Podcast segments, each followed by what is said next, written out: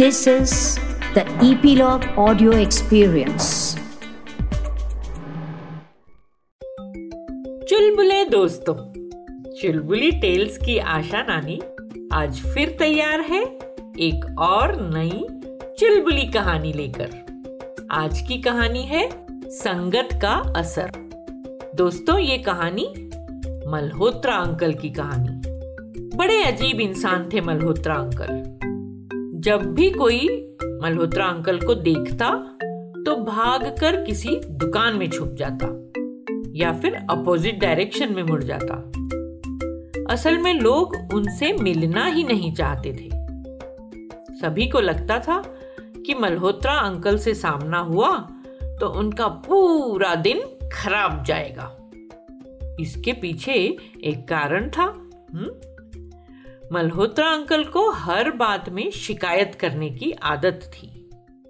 चाहे मौसम हो या रात का डिनर, चाहे पड़ोसी का पपी हो या दोपहर में खाई हुई मछली, चाहे पड़ोसन रीना आंटी के घर के पर्दे हो या उनका मिट्ठू तोता, हर चीज़ से मल्होत्रा अंकल को शिकायत ही रहती थी।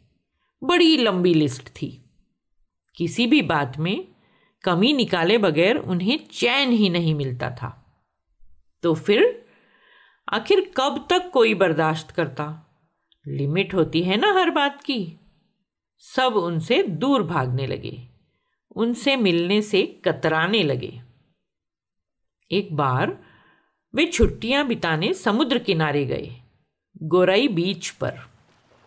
वहाँ भी वे, समुद्र के पानी, वहाँ की मछलियों। किनारे खड़ी नावों या रेत पर घूमते हुए केकड़ों, पानी में तैरते हुए लोगों या सैंड कैसल बनाते हुए बच्चों, होटल के बिस्तर, वहाँ के वेटर सब के बारे में कुछ न कुछ बड़बड़ाते रहे, कमियाँ निकालते रहे। इसी तरह खींच कर बड़बड़ करते करते मल्होत्रा अंकल रेत में दबे हुए बड़े से पत्थर से टकराए। और धड़ाम से गिर पड़े। एक ही मिनट में अंकल पीठ के बल रेत में पड़े हुए थे और आसमान को ताक रहे थे। उनकी कमर और लेफ़्ट पाँव में बहुत तेज दर्द था। अंकल ने उठना चाहा, पर दर्द के मारे उनके मुँह से चीख निकल पड़ी।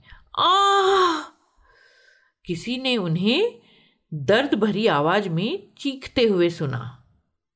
अंकल ने देखा, आठ साल का एक नन्हा सा बच्चा उनके पास खड़ा है।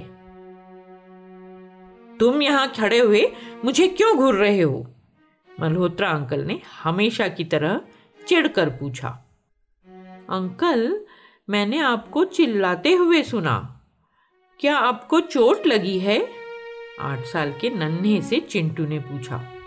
नहीं मैं तो चिल्लाने की प्रैक्टिस कर रहा था। कैसे मूर्खों जैसा सवाल कर रहे हो? मल्होत्रा अंकल ने चिंटू को उल्टा ही जवाब दिया। क्या आपको चोट लगी है? हम्म, चलो उठने में मेरी मदद करो मल्होत्रा अंकल ने चिंटू को ऑर्डर दिया। मैं अभी किसी को मदद के लिए बुलाकर लाता हूँ अंकल। नन्हे चिंटू ने कहा और तेज़ी से वहाँ से भाग गया। कुछ ही देर में चिंटू कुछ लोगों को साथ लेकर लौटा। एक डॉक्टर और स्ट्रेचर भी साथ में थे। डॉक्टर ने चेकअप किया और बताया कि पाँव की एक हड्डी टूट गई है अंकल की। वे तुरंत मल्होत्रा अंकल को अपने साथ अस्पताल ले गए ताकि पांवों में प्लास्टर बांधा जा सके। लेकिन वहाँ भी मिस्टर मल्होत्रा अपनी आदत के अनुसार लगातार बक बक बक करते रहे। डॉक्टर और नर्स भी उनकी बातें सुनकर परेशान हो गए थे। पर नन्हा चिंटू हर सुबह उनसे मिलने आता। कभी उन्हें वह अपनी स्टोरी बुक से कहानियाँ सुनाता, कभी अपने मनपसंद गाने गाकर सुनाता कभी कभी अपने साथ लूडो या सांप सीढ़ी ले आता और मल्होत्रा अंकल के साथ बैठकर खेलता। शुरू शुरू में मल्होत्रा अंकल चिंटू से भी चिड़चिड़ाकर ही बात कर रहे थे। पर चिंटू ने उनकी किसी भी बात का कभी भी बुरा ही नहीं माना। हमेशा उनके साथ हँसी, मज़ाक, खेल या गीत कुछ न कुछ अच्छा ही करता रहा। धीरे धीरे मल्होत्रा अंकल ने चिंटू पर चिड़ना छोड़ दिया। अब तो वे सुबह होते ही चिंटू के आने का इंतज़ार करते। उसके साथ मिलकर गेम्स खेलते, चुटकुले और गानों का आनंद उठाते।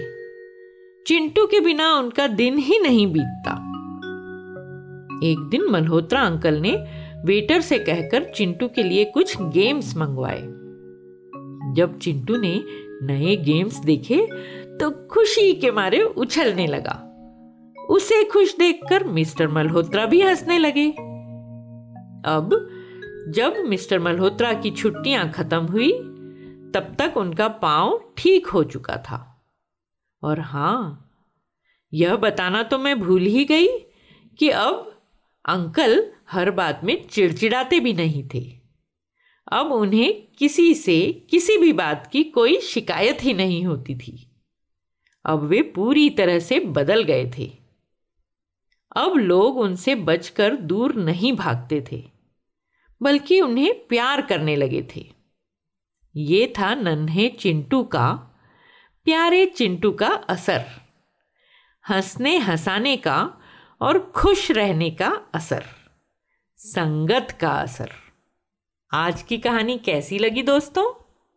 फिर मिलूँगी एक और नई कहानी के साथ। चुलबुली टेल्स की मज़ेदार कहानियों को सुनते रहने के लिए ईपीलॉग मीडिया वेबसाइट पर या अपने फेवरेट स्ट्रीमिंग ऐप, जैसे कि Jio Saavn, Gaana, Google podcast, Spotify, ज़रूर सब्सक्राइब करें, ताकि आपको हमारी नई कहानियों की नोटिफिकेशन मिलते रहे।